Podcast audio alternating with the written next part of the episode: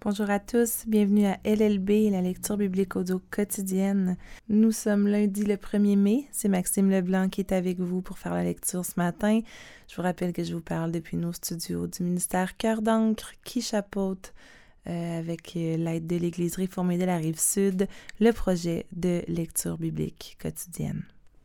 J'en profite aussi pour vous rappeler que si vous avez des commentaires, des critiques constructives, euh, des sujets de prière, des requêtes, quoi que ce soit, n'hésitez pas à communiquer avec nous, que ce soit euh, via notre site internet ou sur notre page Facebook.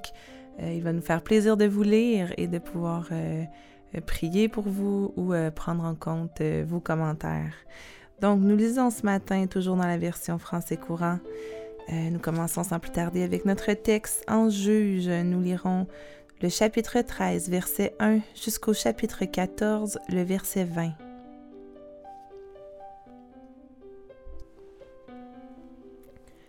Les Israélites firent de nouveau ce qui déplaît au Seigneur. C'est pourquoi le Seigneur les livra aux Philistins pendant quarante ans. Dans la localité de Sora, il y avait un homme appelé Manoah qui appartenait à un clan de la tribu de Dan. Sa femme n'avait jamais pu avoir d'enfant. Un jour, l'ange du Seigneur apparut à cette femme et lui dit Je sais que tu n'as pas d'enfant parce que tu es stérile. Pourtant, tu vas être enceinte et tu donneras naissance à un fils. À partir de maintenant, garde-toi bien de boire du vin ou de toute autre boisson alcoolique et ne mange aucune nourriture impure à cause de ta grossesse et de la naissance de ton fils. Le garçon ne devra pas avoir les cheveux coupés car il sera consacré à Dieu dès avant sa naissance. C'est lui qui commencera à délivrer les Israélites de la domination des Philistins. La femme rentra chez elle et dit à son mari, Un homme de Dieu s'est présenté à moi. On aurait dit l'ange de Dieu tant il était impressionnant à voir. Je ne lui ai pas demandé d'où il venait et il ne m'a pas dit son nom. Il m'a annoncé que j'allais être enceinte et donner naissance à un fils. Il m'a ordonné de ne boire dorénavant ni vin, ni boisson alcoolique, et de ne manger aucune nourriture impure, parce que le garçon doit être consacré à Dieu dès avant sa naissance et pour toute sa vie. Manoah adressa alors cette prière au Seigneur. Seigneur, je t'en supplie, fais revenir l'homme de Dieu que tu nous as déjà envoyé pour qu'il nous enseigne la conduite à suivre envers le garçon qui va naître. Dieu exauça la demande de Manoah. L'ange de Dieu revint se présenter à la femme pendant qu'elle était au champ. Son mari n'était pas avec elle. Elle courut donc le lui annoncer. Écoute, dit-elle, l'homme qui était venu me trouver l'autre jour m'est de nouveau apparu. Manoah accompagna immédiatement sa femme, s'approcha de l'homme et lui demanda Est-ce toi qui as parlé à ma femme Oui, c'est moi, lui répondit-il. Manoah reprit eh bien, quand tes paroles se réaliseront, quelles règles devrons-nous suivre à l'égard du garçon? Que devrons-nous faire pour lui? L'ange du Seigneur dit à Manoah Ta femme devra s'abstenir de tout ce que je lui ai mentionné. Elle ne goûtera d'aucun produit de la vigne. Elle ne boira ni vin ni boisson alcoolique. Elle ne mangera d'aucune nourriture impure. Qu'elle observe soigneusement mes ordres. Manoah dit alors à l'ange Laisse-nous t'inviter, nous te préparerons un chevreau. L'ange répondit, Même si je reste, je ne mangerai pas la nourriture que tu me présenteras. Mais si tu le veux, prépare un sacrifice complet et offre-le au Seigneur. Manoah n'avait pas compris qu'il s'agissait de l'ange du Seigneur. Il lui demanda, Dis-nous ton nom pour que nous puissions t'honorer lorsque tes paroles se réaliseront. L'ange répliqua, pourquoi veux-tu connaître mon nom? C'est un nom merveilleux. Manoah prépara un chevreau et une offrande, et il les plaça sur un rocher pour les offrir au Seigneur, à celui qui accomplit des merveilles. Pendant que Manoah et sa femme regardaient les flammes du sacrifice monter de l'autel vers le ciel, ils virent l'ange du Seigneur s'élever au milieu des flammes. Alors ils se jetèrent le visage contre terre, Manoah comprit qu'il s'agissait de l'ange du Seigneur. L'ange ne leur apparut plus jamais. Manoah dit à sa femme À coup sûr, nous allons mourir, car nous avons vu Dieu. Sa femme lui répondit Si le Seigneur voulait nous faire mourir, Il n'aurait pas accepté notre sacrifice complet et notre offrande. Il ne nous aurait pas montré ce que nous avons vu, ni communiqué les instructions que nous avons entendues. La femme de Manoah donna naissance à un fils qu'elle appela Samson. Le garçon grandit et le Seigneur le bénit. Il se trouvait au camp de Dan entre Sora et Eshtaol lorsque l'Esprit du Seigneur le poussa à l'action pour la première fois. Un jour, Samson se rendit à Tibna, où il remarqua une jeune fille philistine. À son retour, il en parla à ses parents. À Timna, leur dit-il, j'ai remarqué une jeune fille philistine, et je désire que vous la demandiez en mariage pour moi. Ses parents lui répliquèrent. Ne trouves-tu pas des jeunes filles dans ton clan ou dans notre peuple pour que tu ailles en choisir une chez ces Philistins incirconcis? Mais Samson dit à son père. C'est celle-là qui me plaît. Demande-la en mariage pour moi. Les parents de Samson ne savaient pas que le Seigneur lui-même avait inspiré ce désir à leur fils pour avoir une occasion de s'en prendre aux Philistins. En effet, à cette époque, les Philistins dominaient sur les Israélites. Samson et ses parents partirent pour Timna. Lorsqu'ils arrivèrent aux vignes proches de la localité, un jeune lion bondit en rugissant vers Samson.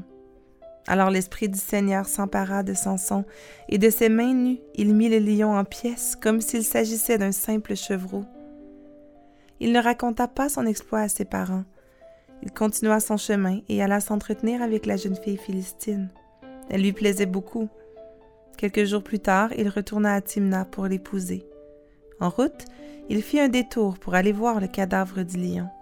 Il trouva, dans la carcasse de l'animal, un essaim d'abeilles et du miel. Il recueillit le miel dans ses mains et en mangea tout en continuant sa route. Puis il rejoignit ses parents et leur en donna à manger. Mais il ne leur raconta pas qu'il avait pris ce miel dans le cadavre d'un lion. Le père de Samson se rendit chez la jeune fille. Samson y offrit un festin de mariage comme les jeunes gens ont l'habitude de le faire. Quand les Philistins le virent, ils choisirent trente jeunes gens pour lui tenir compagnie. Samson leur déclara Je vais vous proposer une devinette. Si vous en trouvez la réponse et me l'expliquez avant la fin des sept journées de festin, je vous donnerai trente chemises fines et trente habits de fête. Sinon, c'est vous qui me donnerez trente chemises fines et trente habits de fête. Propose ta devinette, lui répondirent-ils. Nous écoutons. Samson leur dit de celui qui mange est sorti ce qui se mange. De celui qui est fort est sorti ce qui est doux. Qu'est-ce? Au bout de trois jours, les jeunes gens n'avaient pas encore trouvé la réponse. Le septième jour, ils déclarèrent à la femme de Samson Persuade ton mari de nous donner la réponse de la devinette, sinon nous vous brûlerons, toi et toute ta famille. Est-ce donc pour nous dépouiller que vous nous avez invités? La femme de Samson alla dire en pleurant à son mari tu ne m'aimes pas du tout, tu me détestes. Tu as proposé une devinette à mes compatriotes sans me l'avoir expliquée. Je ne l'ai pas expliquée à mes propres parents, répondit Samson. Pourquoi te l'expliquerais-je à toi? La femme de Samson le fatigua de ses pleurs pendant les sept jours du festin. Le dernier jour, Samson lui donna la réponse de la devinette, car il était excédé. Elle communiqua aussitôt la solution à ses compatriotes. Le septième jour, avant le coucher du soleil, les hommes de la ville vinrent dire à Samson Qu'y a-t-il de plus doux que le miel? Qu'y a-t-il de plus fort qu'un lion? Il leur répondit Si vous n'aviez pas labouré avec ma jeune vache, vous n'auriez pas trouvé la réponse. Alors l'Esprit du Seigneur s'empara de Samson qui se rendit à Ascalon. Il y tua trente hommes, prit leurs vêtements et les donna comme habit de fête à ceux qui avaient trouvé la réponse de la devinette. Puis, rempli de colère, il retourna chez son père. On donna sa femme au jeune homme qui avait été son garçon d'honneur.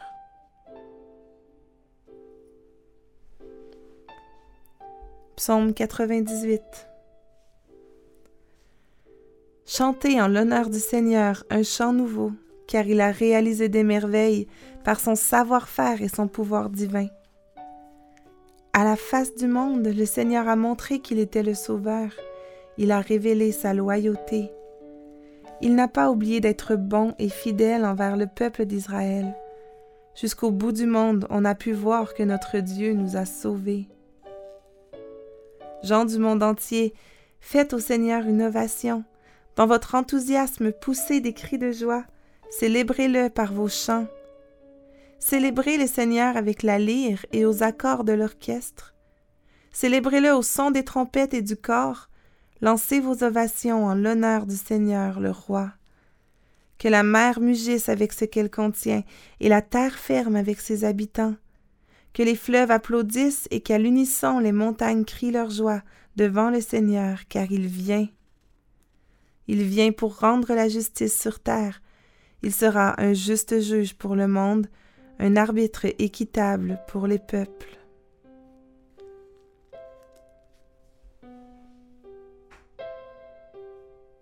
Proverbe 13, verset 25. Nous lirons jusqu'au chapitre 14, verset 1.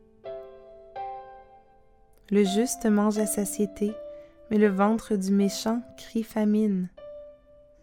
Une femme pleine de sagesse assure la solidité d'un foyer, mais une femme sotte le détruit de ses propres mains.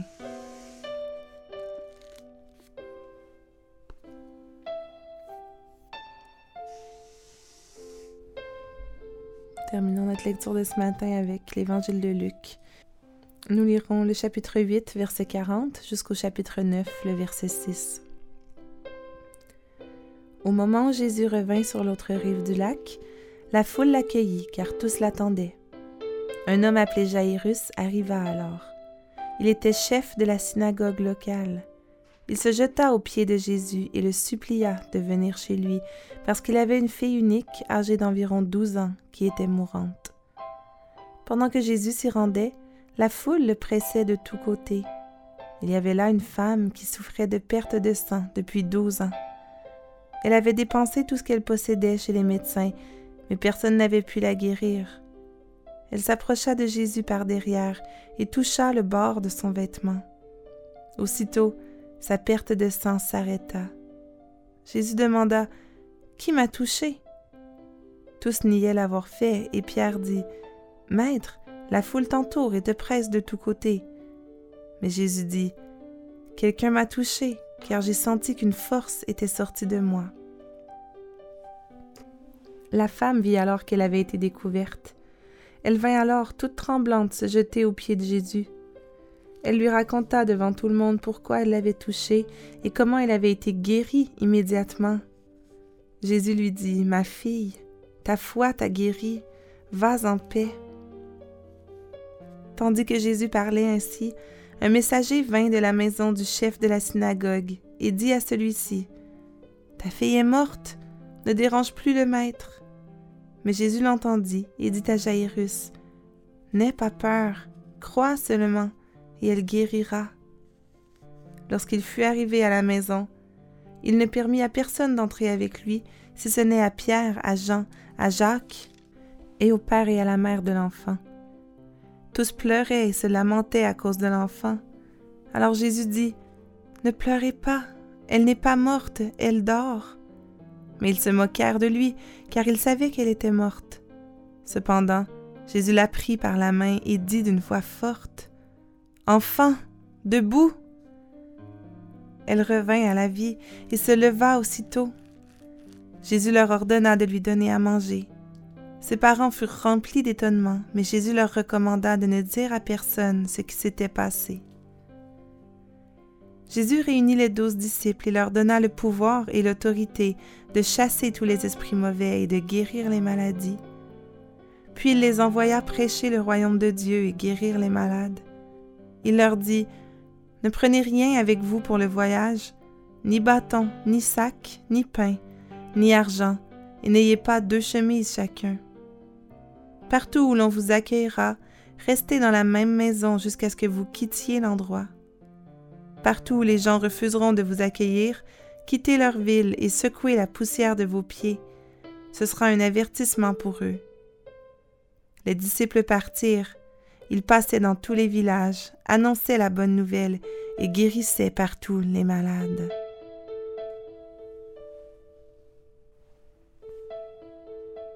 Prions. Seigneur notre Dieu, Merci de nous accueillir devant toi ce matin. Merci qu'on puisse communier avec toi par la prière. Et mon Dieu, on veut t'adorer, te rendre la gloire qui t'est due, toi qui es le juste juge, toi qui es un arbitre équitable, toi Seigneur qui es le roi, qui est bon et fidèle, loyal, toi qui réalises des merveilles, toi qui as tout pouvoir et tout savoir-faire. Oui Jésus, tu es notre Sauveur, ton nom est merveilleux. Oui Seigneur, tu es digne de louange, reçois l'adoration qui t'est due ce matin, reçois l'adoration de nos cœurs. Seigneur, on confesse nos péchés encore aujourd'hui, on te demande pardon. Tu vois nos cœurs, tu les connais, tu vois la dureté de nos cœurs.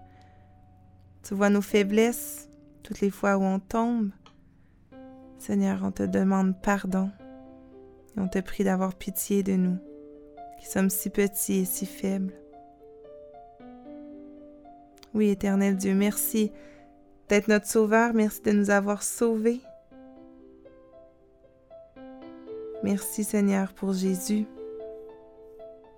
Merci pour ta parole aussi, éternel Dieu. Merci pour ces textes qu'on a pu lire ce matin, où on peut voir euh, tes attributs, où on peut voir les miracles de Jésus. Seigneur, tout comme la femme qui était malade depuis douze ans, on veut nous aussi se jeter à tes pieds et te supplier de changer nos cœurs, de nous transformer, de nous sanctifier. Oui Seigneur, augmente notre foi, chasse la peur, bannis la crainte de nos cœurs, afin qu'on puisse croire seulement. Donne-nous, Seigneur, ton esprit. Agis en nous. Affermis l'ouvrage de nos mains, on te le demande encore dans cette journée. Et je te prie, Seigneur, d'être avec chaque personne qui nous écoute peut-être ce matin, que tu puisses euh, être avec eux dans leur situation, dans leurs difficultés, dans euh, leur lutte de chaque jour. Seigneur, que tu sois leur support, leur soutien, leur force. Donne-nous des cœurs calmes et tranquilles, pleins de sagesse. Seigneur, rends nos foyers euh, solides. Et on remet toutes ces choses entre tes mains ce matin. Au nom de Jésus, ton Fils, qui a tout donné, qui a tout payé et qui est mort à notre place, nous assurant ici la vie éternelle. Amen.